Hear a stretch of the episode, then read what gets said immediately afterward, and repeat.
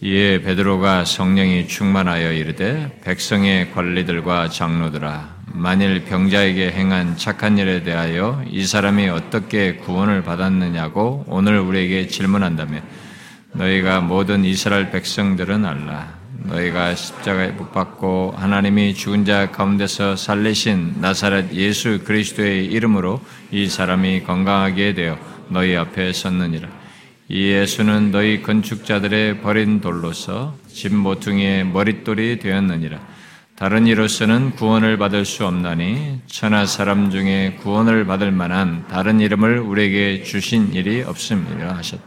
12절 다른 이로서는 구원을 받을 수 없나니 천하 사람 중에 구원을 받을 만한 다른 이름을 우리에게 주신 일이 없습니다.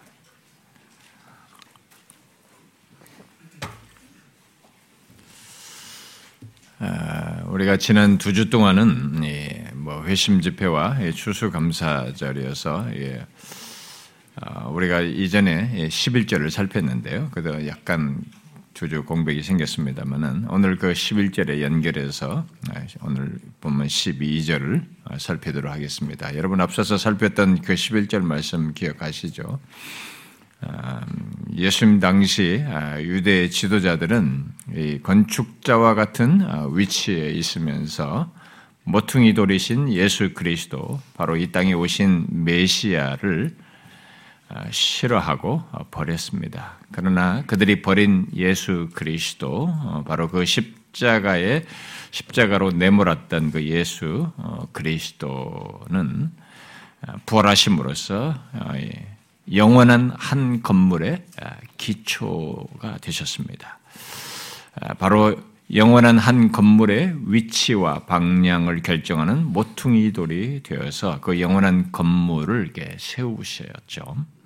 그것을 에베소서는 아, 예수 그리스도와 사도들의 터 위에 지어져가는 교회로 이렇게 말을 했습니다. 그 어, 영원한 건물은 궁극 적으로 이제 최종적으로 주님이 오시고 완성될 하나님 나라에서 그 실체가 드러나게 될 것입니다. 그 실체가 드러나기 전까지는 계속 이 땅에서는 이 건물이 지어져 가고 있는 것으로 에베소서는 말을 하고 있습니다. 그래서 믿는 자들이 계속 더해짐으로써 이렇게 아, 영적인 한 건물로 설명한 어, 완벽한 공동체가 아, 세워진다는 것이죠. 이 영원한 건물로 묘사하고 있는 아, 이한 아, 공동체는 바로 메시아로 오신 예수 그리스도를 믿는 자들로 구성된 한 공동체를 말하는 것입니다.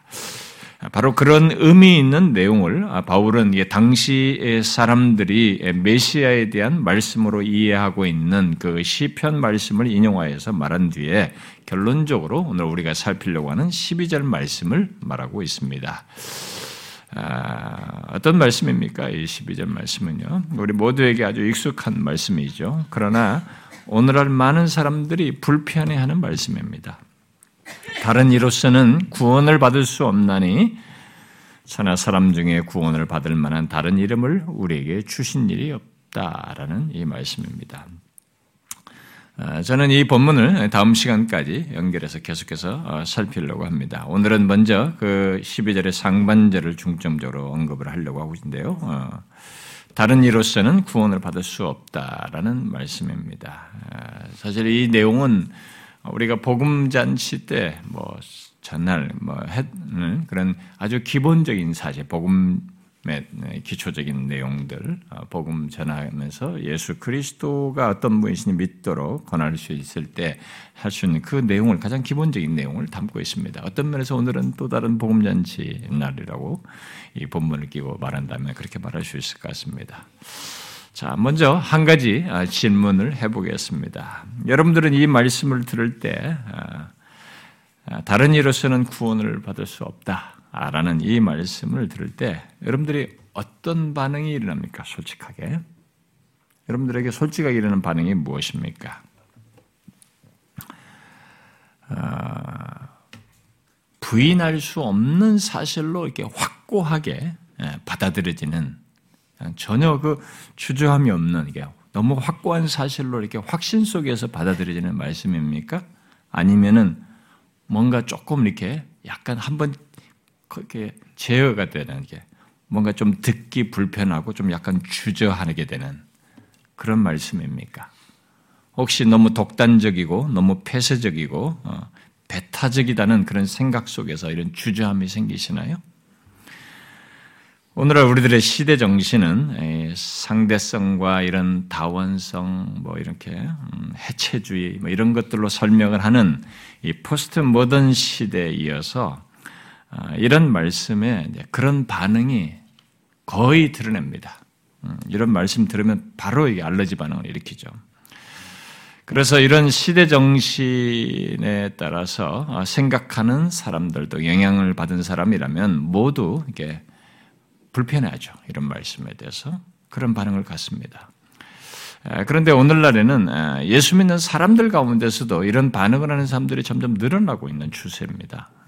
특히 이 포스트 모던적인 이런 가치관과 지식을 이렇게 이제 벌써 시대가 지금 벌써 지나왔잖아요. 그러니까 자기가 어려서부터 자라는 세들, 자기가 어, 학교를 다니면서 초등학교부터 다니면서 이 포스트 모던적인 이 가치관을 배우면서 자란 이 어린 세대들 그리고 이 청년기까지 이런 게 젊은 젊은 세대들까지. 젊은 세대들은 다 그런 사고 방식이 들어가 있기 때문에 그게 들어가 있어서 이 말씀을 딱 들었을 때는 약간 주저함이고 뭔가 불편하게 느껴지는 이런 일이 이제 나타나서 이제 그런 반응이 교회 안에 있는 사람들까지도 제법 흔하게 나타나고 있어요. 게다가 오늘날은 이게 그렇게 기독교를 이렇게 부정적으로 이렇게 독단적이고 독선적인 것처럼 생각해서 이런 말을 하는 것을 너무 이렇게 극단적으로 말하는 사람들이 자꾸 많아서 더 그런 반응을 불러일으키는 현상까지 있습니다. 예를 들어서 뭐 우리가 구원파들이나 각종 이단들이 구원을 말하면서 자기들이 말하는 것만이 이게 참 진리라고 말하고 그렇게 자기들이 가르치는 것을 통해서만 참 구원을 얻는다고 말을 하면서 사도들이 본문에서 말하는 것을 오해하게 만드는 일이 그들을 통해서 있단 말이죠. 그래서 진짜 기독교가 이렇게 독단적이고 폐쇄적이고 근거 없는 배타성을 드러내는 것처럼 이렇게 사람들에게 인상 지워버렸습니다. 또한 오늘날은 너무 다양한 이단들과 이 교회들의 문제점들이 이렇게 드러나다 보니까 아, 또 거짓된 가르침들까지 난무하다 보니까 그런 거짓된 것들에 대한 이 경계심이 오늘날 교회들이 이제 많이 생겼어요. 이게 사단이 성공한 겁니다. 그래서 우리가 같이 예수 믿는 사람들 사이에서도 경계하면서 못 믿어하는 이런 일을 보면은 사단이 참 그런 부분에서 대단히 큰 성공을 거두었죠. 이제 그런 경계 속에서 사람들이 자꾸 이제 극단적인 표현들을 많이 씁니다. 음, 극단적인 표현과 설명들을 하면서 이게 독단적이고 이게 좀 이렇게 설득력과 충실한 게 근거를 제시하는 가운데 일방적인 게 표현적으로 이렇게 단, 단, 단, 단언적으로만 이렇게 근거가 불충실한 그런 단언적인 말, 독단적인 말, 그리고 극단적인 표현들을 사람들이 많이 써요. 이 교회 안에 있는 사람들이. 그러다 보니까 기독교를 더욱 크게 오해하는 일이 이렇게 가일층되어서 나타나고 있습니다. 그리고 게다가 오늘은 이 SNS 이런 거 있잖아요. 이 너도 나도 또 유튜브라든가 인터넷 매체를 통해서 성경적 근거도 풍성하지 않은 것들을 자꾸 제시하면서 극단적인 표현들을 또 감정 섞인 주장과 이 치우친 주장들을 하는 사람들이 많고 실제로 그렇게 하면서 너무 독선적으로 말하는 사람들이 많아져서 더욱 그런 반응이 오늘 본문 같은 얘기를 하게 되면 벌써 그냥 그런 것으로 약간 채색된 것도 있기 때문에 선입견이 생겼기 때문에 벌써 탁 예수 믿는 사람들과도 약간 멈축하는 뭐 어, 주저하게 되는 이런 현상이 생기고 있습니다. 아, 그래서 더욱더 이 기독교에서 말하는 어떤 내용들, 특히 구원에 대한 내용이 이게 아, 이제 상대적으로 그런 우리들의 분위기 속에서 독선적이고 독단적인 주장으로 들려지는 일이 이게 이제는 많이 이렇게 보편화되고 있습니다. 갈수록 혼란스럽고 모두 다 자기가 옳다고 하지만 거짓된 것들과 치우친 것들이 난무하는 오늘날의 현실과 이 포스트 모더니즘이라는 시대 정신 속에서 사람들의 냉소적인 반응과 편견까지 더해져서 이제는 교회 안에 있는 사람들 가운데서도 적지 않은 사람들이 본문 말씀을 확고히 믿고 말하는 것이 조금 주저스러워요. 오직 예수 그리스도를 통해서만 다른 이로서는 구원을 받을 수 없다. 이 말이 이렇게 나올려다가 먹어버려요. 말 못해요. 이게 불편해하고 주저하는 일이 나타나고 있습니다. 그래서 제가 먼저 묻는 것입니다. 여러분은 앞서 우리가 11절에서 이 예수가 어, 지금 앞서서 설명한 사도들이 계속 말했던 예수예요. 이 땅에 오셨고 육신을 입고 오셨고 그런데 십자가에 달려 죽으시고 부활하신 그 예수입니다. 이 예수가 집 모퉁이 돌이다라고 어, 말하면서 다른 이로서는 구원을 받을 수 없다. 결국 천하 사람 중에 구원받을 만한 다른 이름은 우리에게 주신 일이 없다라고 한 이 말씀에 대한 여러분의 반응이 어떠한지를 이 시대 정신에 어느 정도 자기도 물들어서 지금 반응하는 건지 아니면 이것에 대한 분명한 이해와 신앙을 가지고 확실한 근거 속에서 이 이런 여기 오늘 본문에 대한 반응을 확고하게 가지고 있는지 한번 여러분들이 체크를 해 보십시오.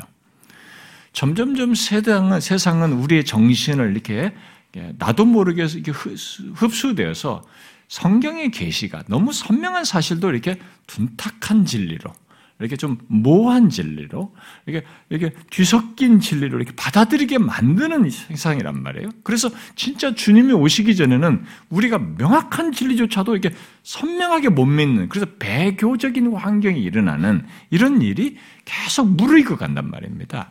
그래서 좋습니다.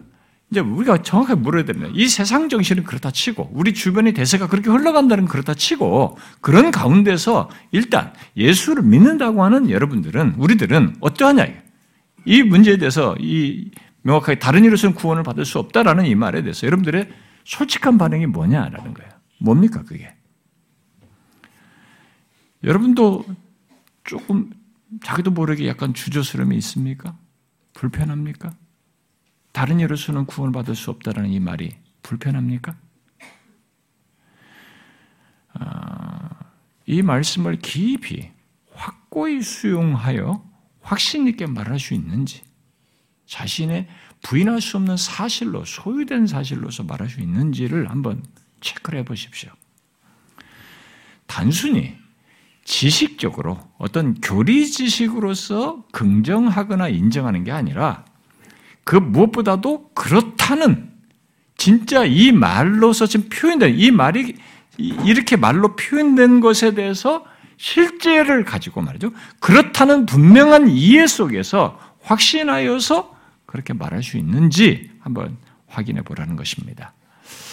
예수 믿는다고 하면서 만일 그렇지 않은 사람이 있다면, 그렇게 하지 못하고 있다면, 그는 자신에게 예수 그리스도가 어떤 분이신지, 묻고 확인해 보아야 됩니다.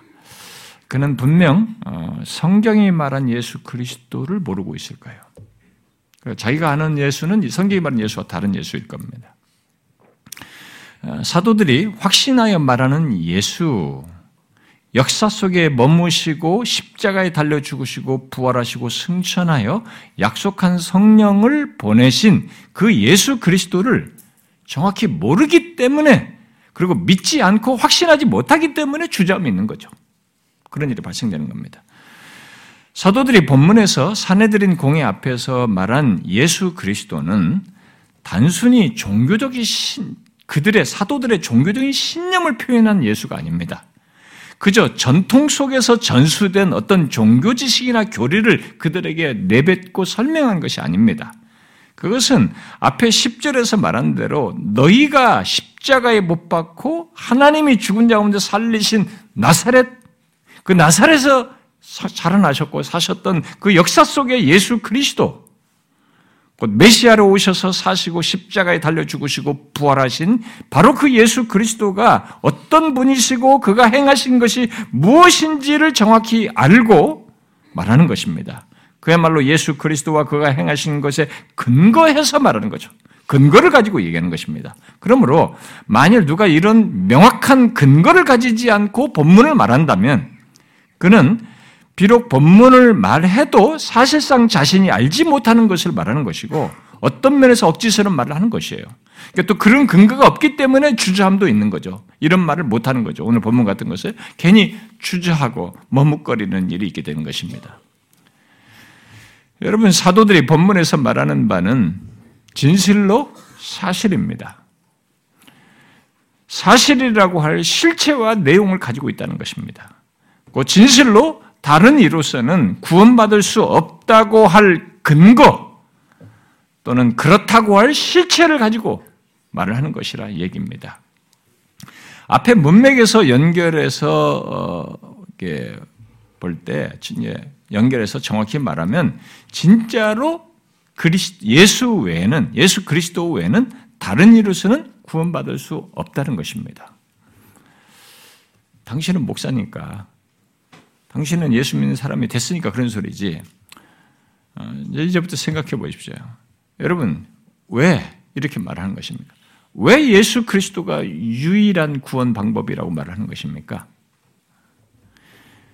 12절 하반절은 다른 이로서는 구원받을 수 없는 이유로 연결해서 설명합니다. 그러니까 지금 문맥상에서는 이 정도 연결 앞에서 어떤 설명이 있기 때문에 역사적인 증거 제시가 있었기 때문에 여기서는 그냥 이유로서 천하 사람 중에 구원받을 만한 다른 이름을 우리에게 주신 이가 없기 때문이다. 이렇게 말을 하고 있습니다.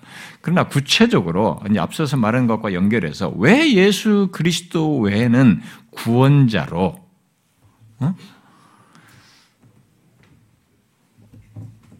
없다고. 그분 외에는 다른 이름이 준 적이 없다고. 그래서 결국 예수 그리스도가 유일한 구원 방법이라고 말을 하는가요? 말을 하고 있습니까? 도대체 그 예수 그리스도가 누구이고 그가 행하신 것이 무엇이기에 그분 외에 다른 일로서는 구원을 받을 수 없다는 이런 말을 하는 것입니까? 아, 그것은 우리를 구원할 완벽한 자격을 갖춘 분, 바로 그 예수 그리스도가 우리의 구원의 필요로 하는 인간에게 인간의 구원의 필요로 하는 모든 것을 이루실 것이라고 미리부터 예언을 하고 그 예언을 실제적으로 역사 속에서 다 성취하심으로써 실제 구원이 가능하게 한 어떤 내용이 있기 때문에 그분이 그것을 이루셨기 때문에 그런 것입니다. 그러면 우리가 먼저 정리해야 할 것은 여기 구원이라는 말이에요. 여기서 구원이라는 말을 우리가 먼저 정리를 해야 됩니다. 성경에서 구원 또는 구원하다라는 말은 어떤 환경에서 이렇게 구원받는 거, 건진받는 거, 뭐 이런 의미에도 이 말을 쓰긴 합니다. 또 정신적, 육체적인 치유 등에도 이 말을 쓰기도 합니다. 음? 어, 대부분 어, 여기 사도행전에 사용된 그러나 대부분이 여기 사도행전에 사용된 이 구원 구원하다는 말은 어, 이제 예, 우리의 영혼의 이제 구원과 주로 관련된 겁니다. 그 구약에서부터 약속한 것의 성취로서 예수 그리스도께서 죽으시고 부활하심으로써 우리의 영혼을 구원하는 것과 관련해서 주로 이 말을 씁니다. 그래서 죄 사함을 받는다는 것과 관련했을 때도 이게 죄 사함을 받는 것 이런 것도 구원 얻는 것으로 쓰고 하나님의 진노와 심판에서 해방되는 것, 건진받는 것, 이런 것도 이제 구원, 구원하는 말로 쓰고, 또 성령에 의해서 근본적인 변화를 경험하는 이런 것도 이제 구원과 관련해서 이 말을 씁니다. 그래서 결국 우리가 이게 구원을 얻는다라고 할 때, 예, 성경이 말한 구원은 가장 기본적으로 죄로 인해서 있게 된, 죄로 인해서 처하게 된 어떤 조건이죠. 죄로 인한 조건, 결국 진노와 심판을 받아야 할 조건에서 구원 얻는 것. 이것을 성경이 구원 한다는 말을 일차적으로 쓰는 것입니다. 그래서 구원이라는 말을 다른 의미로 썼을 때는 이제 성격이 달라져요. 그런 용어를 쓸 수 있는데, 그러니까 구원이라는 말을 다른 의미로 쓴다면 그것은 근본적이고 궁극적인 의미의 구원은 아니에요. 성경이 말하는 근본적, 성경이 근본적으로 말하는 구원의 의미는 아닌 것입니다. 본문에서 말하는 구원은 바로 지금 말한 것처럼 죄로 인해서 있게 된 조건이죠. 어, 그래서 진노와 심판을 받아야 할 조건에서 구원을 얻는 것을 두고 말을 하는 것입니다.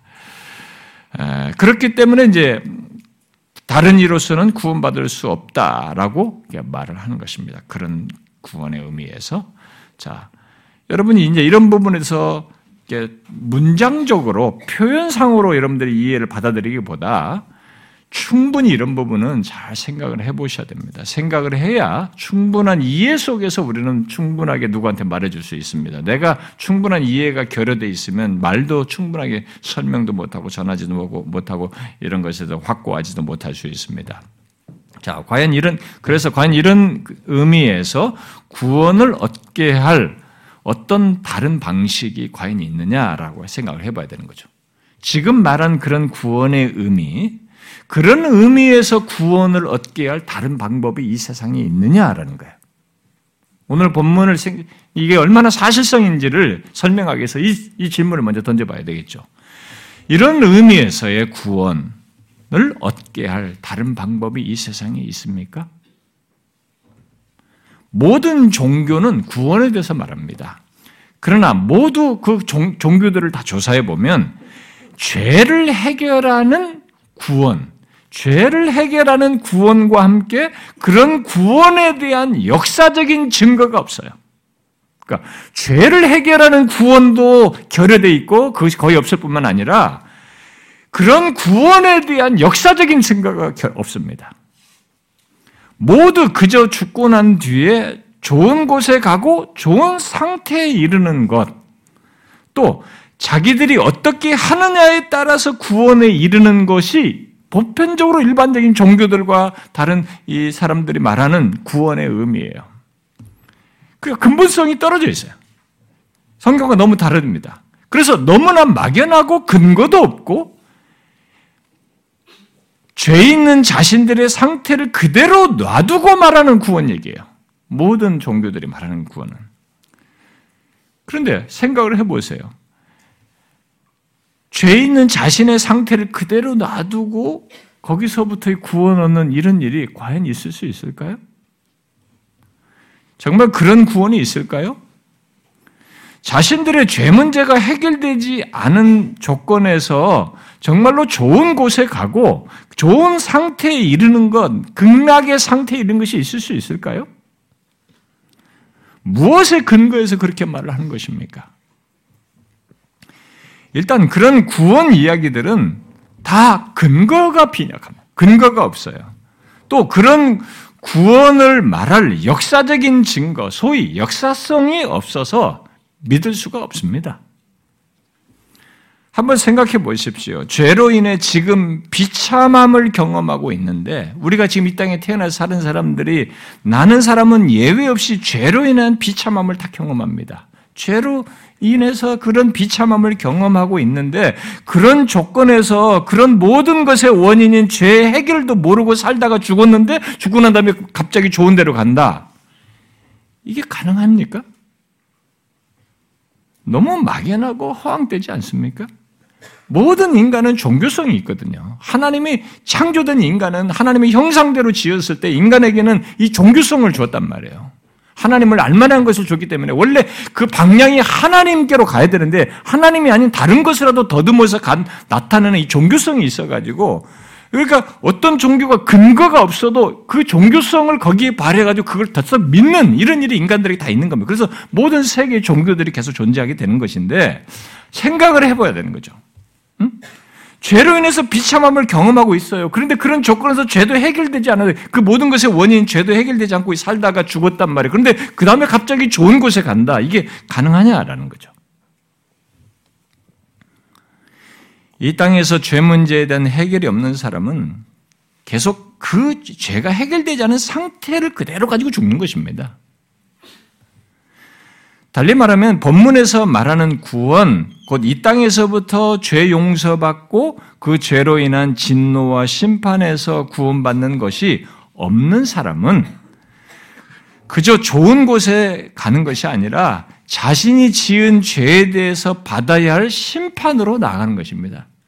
누구나 죽는 것은 정해져 있고 그런데 그 다음에는 심판이 있다라고 성경이 말하잖아요. 그러므로 구원을 말하려면 사람들이 지연에서 이렇게 전해져 오는 어떤 신화나 전설 속에서 말하는 막연한 구원 얘기가 아니라 죄 문제가 해결되는 구원을 얘기하다면 이걸 말하지 않는 구원은 다 거짓이에요. 만들어낸 얘기인 것입니다. 여러분, 죄 있는 우리 인간이 이 땅에서 이 땅에서의 모습을 모습과 조건을 한번 생각해 보십시오. 그런 걸 현실적으로 한번 잘 생각해 보세요. 죄인은 우리 인간의 이 땅에서의 모습과 조건이 어떻습니까? 여러분, 왜 사람들이 살면서 마냥 행복해 하지 않고 저 태어났어요. 어, 태어났으면 어, 막 그냥 아무것도 모르고 참 태어났단 말이에요. 그런데 태어나서 이 세상을 살 때 마냥 행복하지 않고 왜 불행하게 삽니까? 불행을 경험합니까? 왜 태어난 모든 아기들은 건강하게 나서 질병 같은 거 걸리지 않고 왜 건강하게 끝까지 살지 않습니까? 왜 아무것도 모르고 태어난 아기들이 천사처럼 이렇게 살질 않는 것입니까? 왜 이 세상에는 질병과 각종 고통과 또 이런 많은 다툼과 미움과 전쟁과 이런 싸움들이 있고 우울함이 있고 슬픔이 있고 또 실패가 있고 또 그러다가 마침내 왜 죽는 것입니까? 지난주에 한 어떤 어, 매체에 떠올랐던 우리나라에 있었던 한 사건 중에 한 예비 신부가 어, 직장 내 한 남자의 불법 촬영으로 인해서 결국 자살한 그런 아, 참 슬픈 사건이 그게 나와 있어요. 왜 이런 나쁜 짓이 있는 것입니까? 그게 한두 사람 얘기입니까? 우리나라 이 몰카나 이런 것이 한둘입니까? 어디 가도 불안해요, 이게.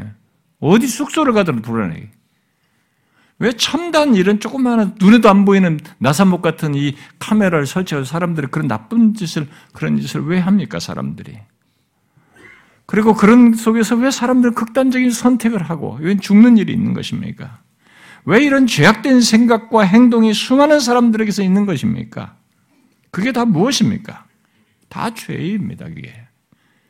어? 죄 가운데 살아가는 인간의 모습이에요. 그리고 죄 때문에 일어나는 것이고, 그리고 그, 런 가운데 그 죄로 인해서 죽기도 하는 것입니다. 그래서 죄의 마지막은 사망이에요. 성경은 사망과 심판으로 얘기하는 것이죠. 그런 것이 있는 이 세상을 살다가 또 그렇게 죄 짓다가 죽고 나면 죽은, 죽었는데 갑자기 좋은 곳에 갑니까? 그게 구원입니까? 그런, 그런 구원을 믿을 수 있는 것입니까?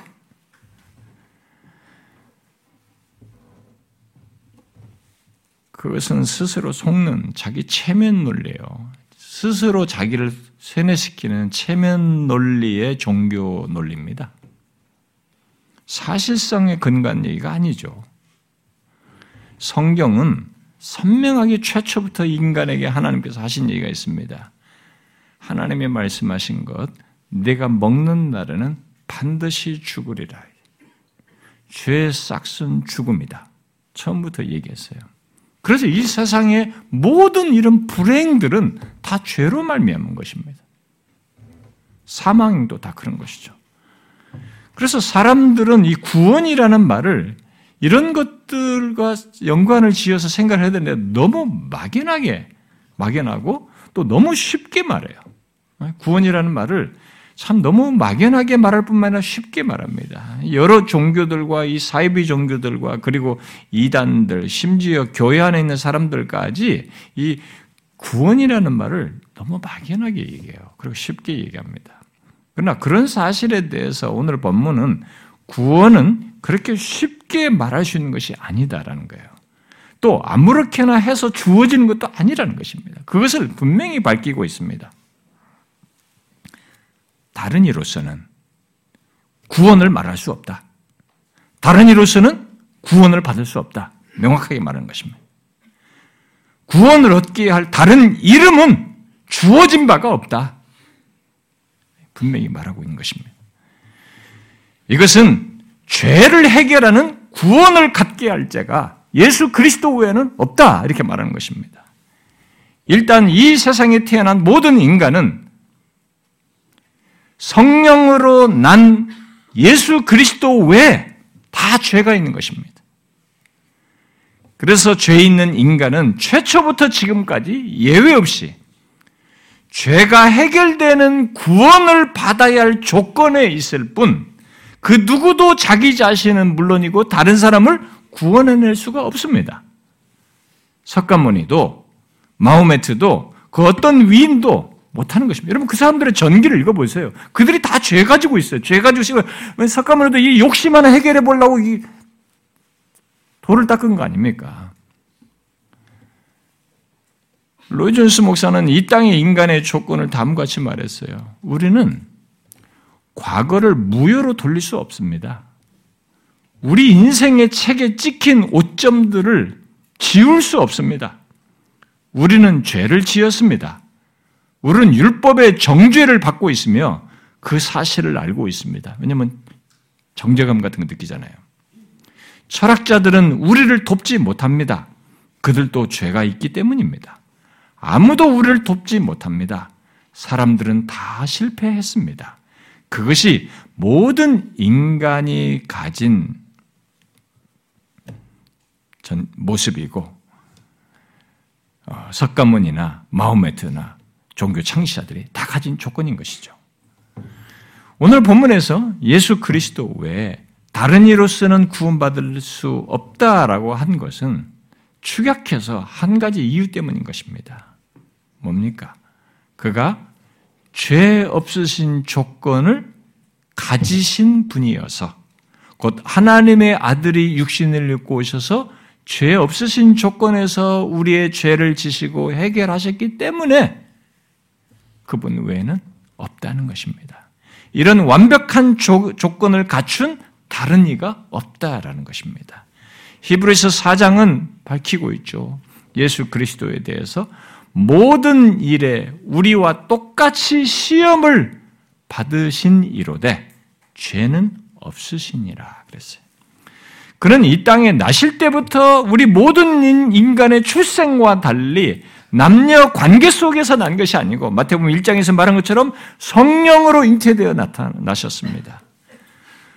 더 근원적으로 말하면 빌립보서 2장 말씀대로 그는 근본 하나님의 본체이신 분이십니다. 그런데 자기를 비워 종의 형체를 가져서 사람들과 같이 되신 것입니다.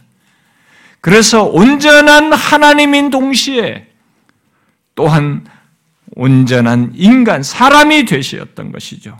그것이 완전한 조건입니다. 그분 외에 없다고 하는 완전한 조건이에요. 하나님이신 것만으로는 우리를 구원할 수 없습니다.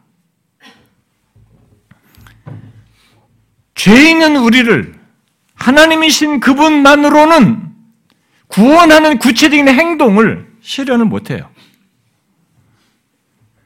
그저 거룩하신 하나님인 조건, 그 신성만을 가지고서는 우리의 죄를, 있는 죄에 대해서 심판을 하셔야지 그것을 스스로 해결해내지 못합니다.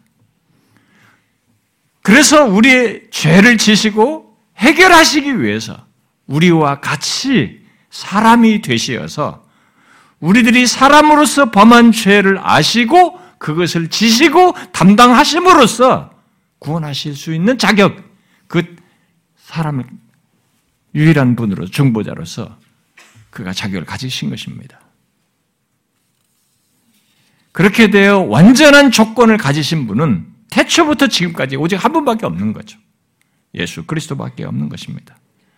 그래서 사도 바울은 디모데전서 2장에서 하나님은 한 분이시요 또 하나님과 사람 사이의 중보자도 한 분이시니 곧 사람이신 그리스도 예수라고 말했습니다. 하나님과 사람 사이를 갈라놓은 죄, 바로 그 죄를 해결하여 하나님과 사람 사이를 화목하게 할 수 있는 중보자.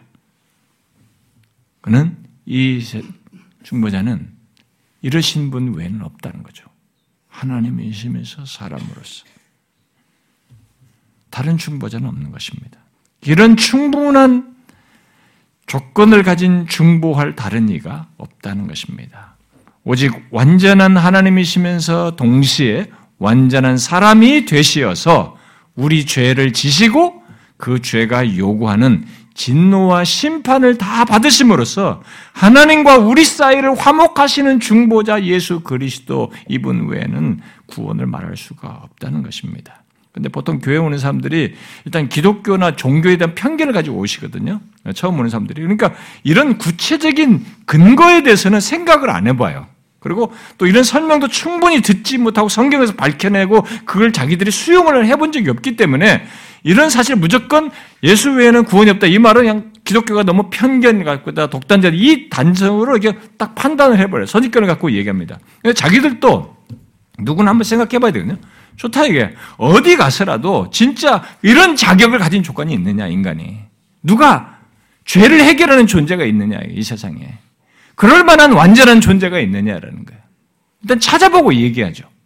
이 세상에서 구원이라는 걸 한번 꺼낸다면 이 구원이라는 얘기를 죄를 해결하는 구원을 꺼내려면 누가 그걸 해결해 주는 어떤 사례를 가지고 있던가 근거를 가지고 있다 말을 해야 되잖아요. 그런 것이 없잖아요. 근데 여기서는 분명히 얘기하는 겁니다. 성경은 예수 그리스도 참 하나님이시며 참 사람으로서 죄 없이 죄 없는 조건에서 계신 이 중보자 그분이 오직 유일한 분이시다. 다른 예수는 구원을 받을 수 없다. 천하 사람 중에 구원받을 다른 이름은 없다. 이렇게 말하는 것입니다. 하나님이시면서 동시에 참 사람이 되어서 우리 죄를 자신이 지시고 해결하셨기 때문에 그런 자격을 가지신 분으로서 죄를 해결하셨기 때문에 바로 그분, 곧 예수 그리스도 외에 다른 이로서는 구원을 받을 수 없다라는 것입니다. 그래서 두 가지 이유를 말하는 거죠, 성경은. 축약하면. 하나는 유일한 조건을 가진 죄 없으신 분, 중보자, 하나님이시면서 사람이신 이 유일한 조건을 가지신 이분 자격 때문에 다른 이가 없고 또 다른 하나는 우리 죄를 지시고 해결하시는 그 일을 구체적으로 하셨기 때문에 그 죄를 해결하기 위해서 그런 자기를 가진 자가 우리 죄를 지시고 십자가에 달려 죽으시고 부활하셨기 때문에 이 사역을 하셨기 때문에 어, 다른 이가 없다라는 것입니다. 성경은 인류 최초부터 이 예수 그리스도를 계속 예시하고 예언하고 예표하였고 그러다가 지금으로부터 약 2000여 년 전에 이 땅에 곧 역사의 중심에 그분이 진짜로 오셨어요. 사람의 몸을 입고 오셨으면 역사 속에 예언된 대로 곧 여호와께서 우리 무리의 죄악을 그에게 담당시키실 것이라고 선지자 이사야가 수백 년 전에 예언한 그대로 참 하나님이시면서 참 사람이신 이 예수 그리스도께서 죄 없으신 그 자신의 조건 속에서 진짜 우리의 죄를 지시고 십자가에 달려 죽으시고 3일 만에 부활하심으로써 진짜 죄를 해결하셨습니다. 하나님의 아들 예수 그리스도께서 그렇게 십자가에 달려 죽고 부활하신 사건은 단순한 사건이 아닙니다. 역사 속에 지나가는 사건이 아닙니다. 그것은 진실로 우리의 죄를 해결하는 인류의 인간의 죄를 해결하는 유일한 사건인 거죠. 결정적인 사건인 것입니다. 곧 우리 죄가 요구하는 하나님의 진노와 사망, 특히 영원한 형벌을 대신 담당하여 죄를 해결함으로써 진실로 죄 있는 자들을 구원할 수 있게 한 유일한 사건이에요. 또 영원한 사건이죠. 예수 그리스도께서 십자가에서 다 이루었다 이렇게 말씀하시는데 그렇게 말씀하시면서 운명을 하셨을 때 그 말 속에는 죄가 그 우리들의 죄와 죄에 대한 율법의 정죄와 죄에 대한 진노와 심판 바로 죄가 요구하는 싹신 사망과 모든 형벌 그리고 죄를 끼고 대적하는 사단의 대적까지 다 정복하시고 이루셨다라는 것을 말하는 것입니다. 그야말로 율법의 정죄와 사망이라는 것까지 그리고 사단을 다 정복하시고 이루셨다는 것입니다. 그래서 히브리서 기자는 히브리서 2장에서 이렇게 말했죠. 예수 그리스도께서 우리들과 같은 모양으로 혈과 육을 함께 지니심은 죽음을 통하여 곧 십자가에 달려 죽으심을 통하여죠. 죽음을 통하여 죽음의 세력을 잡은 자 곧 마귀를 멸하시며 또 죽기를 무서워하는 무서워함으로 한평생 매여 종로로 타는 모든 자들을 놓아주려 하심이라 그랬습니다. 예수님께서 우리처럼 육신을 입고 죽으신 것이 무엇을 위해서라고 요약적으로 말하고 있습니까? 마귀를 멸하고 모두가 두려워하는 죄의 싹스로 있는 사망에서 벗어나도록 사망에서 벗어나도록 하기 위해서 그렇게 하셨다는 거죠. 이런 명확한 사실, 그 어떤 것으로도 대체할 수 없는 실체와 내용이 예수 그리스도를 통해 있게 되었기에 예수 그리스도 외에 다른 이로서는 구원받을 수 없다라고 말을 하는 것입니다. 여러분들이 교회를 어려서부터 모태 신앙으로 살던 엄마 밑에서 부모 밑에서 잔소리처럼 예수 얘기 들었던 여러분들이 어떤 나이 어떤 과정이 있던 간에 다시 묻는 것입니다. 여러분들에게 있어 예수는 어떤 분이십니까? 여기서 말하는 이 예수 맞습니까? 이분 외에는 다른 이로서는 구원을 받을 수 없다고 할 수 있는 유일한 구주 그분 맞습니까? 이 부분에서 확실합니까? 한 번 정도는 제 질문을 가지고 여러분들이 한번 쫙 이렇게 정리를 한번 점검을 한번 해보십시오. 교회 오래 다니는 사람들은 예수가 흔해 빠진 이름처럼 귀에 들려옵니다. 그러나 이 실체가 있는 이분, 너무 어마어마한 인류 역사의 유일한 한 분이에요. 하나님이 친히 무한하신 하나님이 친히 입고 오셔서 유일한 자격을 가지고 죄 없는 조건에서 굴욕을 다 당하시고 죽기까지 복종하시며 십자가에 달리시고 부활하심으로써 죄계를 해결한 이 예수입니다. 인류 역사는 이분 때문에 바뀌는 겁니다. 한 인간의 운명은 이분 때문에 바뀌는 거예요. 내가 몇십 년의 목숨 걸고 몇십 년 속에서 먹고 사는 것에 가치를 두고 거기에 분주하고 뭔가를 매일같이 씨름하며 살아가지만 지나가고 지나가 보면 또 오래 사신 분들은 다 아십니다. 아무리 몇십 년 과거가 어때해도 자기가 70, 80, 90을 살고 나면 그거 아무것도 아니에요. 중요한 것은 내 생명의 결론이에요. 이 모든 것에 대한 답이 이분에게 있는 것입니다. 이분이 어떤 분이시고 이루신 이 명확한 근거 속에서 말을 하는 것입니다. 그래서 여러분들에게 질문한 겁니다. 이 예수, 다른 이로서는 구원받을 리가 없다는 것에 대해서 얼마나 확고한가 묻는 것입니다. 혹시 이런 사실들을 그저 교회 와서 듣는 기독교의 종교적인 설명으로 들으십니까? 또 이것이 그저 평범한 얘기 정도로 들리고 자신에게는 별로 새로울 것이 없고 밋밋한 얘기로 들리십니까? 만약 그렇다면 그는 이 예수 그리스도, 그 예수 그리스도에 앞서서 자신이 지금 어떤 처지에 있는지부터 정확히 좀 직시해 볼 필요가 있습니다. 죄 아래 있는 자신, 죄를 해결을 해야 하는 자신, 그러나 해결하지 못하는 자신, 그래서 죄가 요구하는 최종적인 결론에 이르러야 하는 자기 자신의 실체를 현재의 조건을 명확히 볼 필요가 있어요. 그리고 그 조건에서 구원할 리가 있는지도 한번 찾아볼 필요가 있죠. 내가 이런 조건에서 나를 죄의 조건에서 구원할 리가 있는가 한번 찾아보십시오. 막연한 종교심으로 그럴듯한 구원 얘기에 귀 기울이지 말고 우리의 죄를 해결할 그런 자격을 갖고 실제로 그런 일을 행하는 가운데 구원을 얻게 할 리가 있는지를 한번 보라는 것입니다. 지금까지 인류 역사는 그 부분에서 예수 그리스도 외에 다른 일을 보여준 적이 없습니다. 죄를 해결할 수 있는 유일한 조건을 갖고 어, 실제 우리 죄를 지시고 어, 대신 십자가에 달려 죽으시고 부활하심으로써 죄를 해결한 이 예수 그리스도와 같은 신뢰가 유사 신뢰가 없어요. 그리고 앞으로도 없을 것입니다. 예수 그리스도 외에 다른 이로서 얻을 수 있는 있고 또 구원을 누가 만약에 예, 예수 외 다른 이로부터 구원을 받을 수 있다고 말한다면 여러분들은 근거를 한번 물어보십시오. 여러분들은 근거가 빈약하다는 걸 금방 알 것입니다. 근거도 없어요. 그런 근거 없는 종교적 설명에 그 지나지 않는다는 걸 금방 알 수 있습니다. 그건 거짓말이죠, 결국. 종교를 빙자한 거짓말을 하는 것입니다. 다른 모든 것은 사람들이 만들어낸 이 얘기들입니다. 그리고 그런 것들 중에 어떤 것은 지금도 거대 종교로 발전했고 온갖 사이비 종교와 이단들로 포장되어서 언급되고 있습니다. 전파되고 있어요.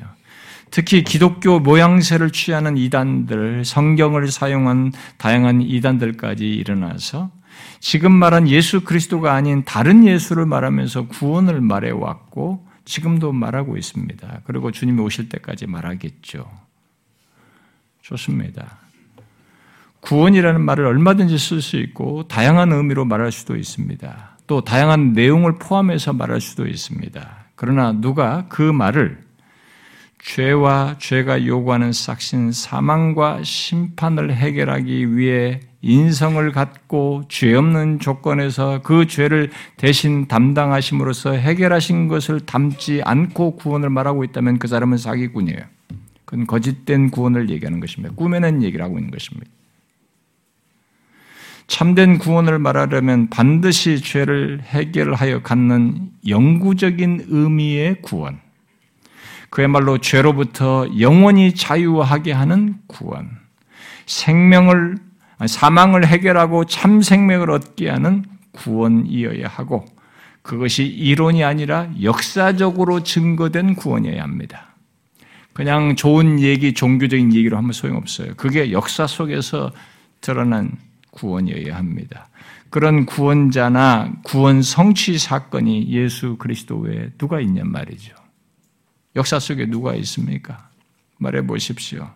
그런 구원은 예수 그리스도 외에 없습니다. 인류 역사가 가지고 있는 역사적인 모든 자료, 예, 기록된 자료들을 다 뒤져보고, 종교자, 종교들이 말하는 이론들을 다 들어보고, 창시자들의 얘기를 다 들어보고 조사를 해보십시오. 없어요.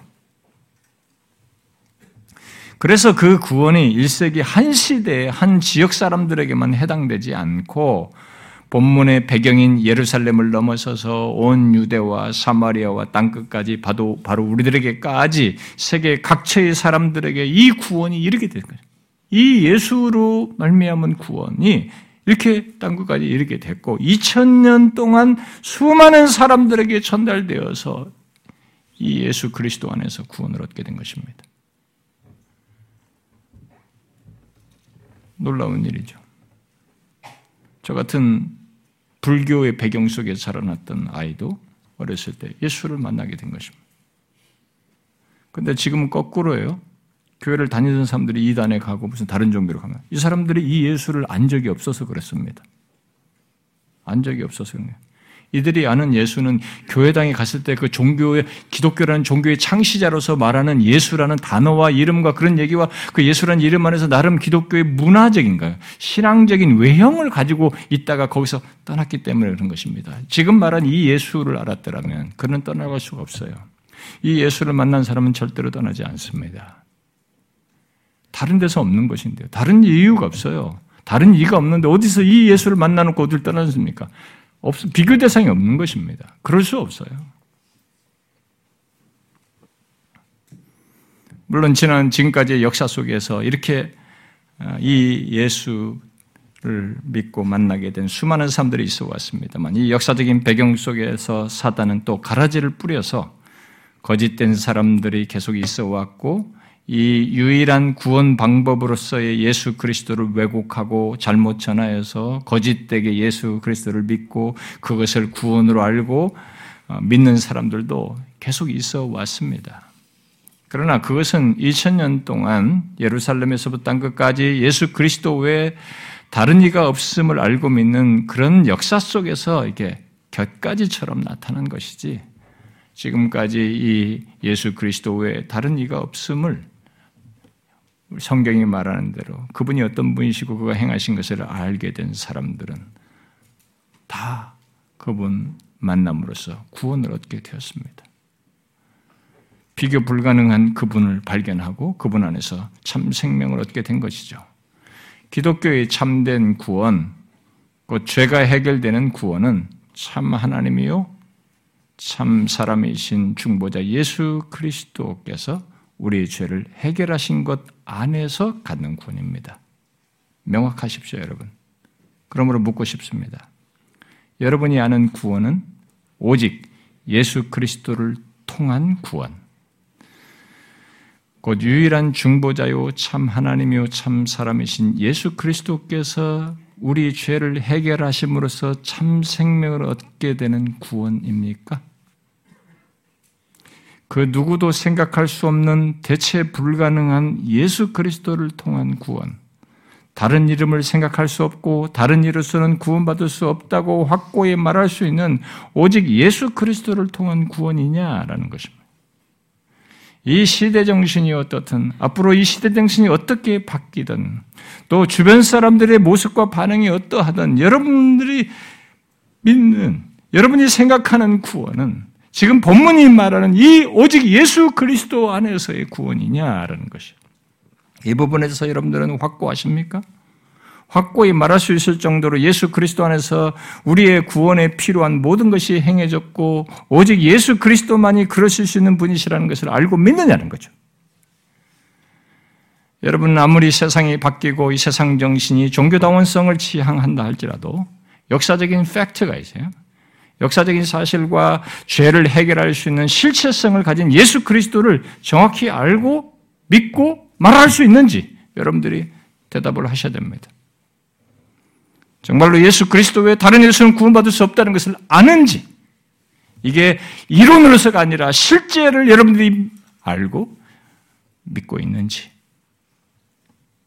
이 사실은 인류 최초부터 지금까지, 아니 세상 끝날까지 변함이 없는 사실입니다. 변하지 않을 거예요. 왜냐하면 우리 죄를 해결할 그런 자격을 가진 자가 전에도 없었고 앞으로도 없을 것이기 때문입니다. 또 실제로 아, 우리로서는 해결할 수 있는 우리의 죄를 해결할 수 있는 그런 일을 할 자가 없을 것이기 때문입니다. 그리스도 외에 다른 이로서는 구원받을 수 없다는 것이 조금이라도 주저함이 있다면, 확신이 없이 머뭇거리고 있다면, 이 세상 정신에 여러분들이 잠시 영향을 받았을지 모르겠어요. 또 지금껏 확고히 수용되지 않아서 그런지 모르겠습니다. 그 사람은 두 가지를 확고히 하셔야 됩니다. 구원자로 말한 이 예수 그리스도가 어떤 분이시며 그가 행하시고 이루신 것이 무엇인지 바로 죄를 해결하신 이분이시나 이 두 가지를 명확히 알아야 될 것입니다.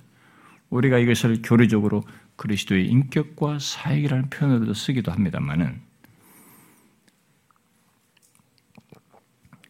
예수를 정확히 몰라서 그렇습니다. 그가 행하신 것이 단순히 박애정신 정도가 아니라는 것을 좋은 선생 정도가 아니라는 것을 몰라서 그렇습니다. 죄를 해결하신 분이에요. 이것을 예언하고 성취한 분이라는 걸 몰라서 그런 거죠. 그러니까 교회를 다녀도 이 두 가지 실체를 생생하게 몰라서 그런 것입니다. 정령 예수 그리스도가 죄를 해결할 수 있는 완벽한 자인 것을 여러분들이 믿고 있는지 그가 우리 죄를 해결하기 위해서 행하신 것이 무엇인지를 알고 있는지 이 두 가지를 확인해 보십시오. 저는 이 두 가지를 평생을 전하라고 해도 제 인생은 짧아 보입니다.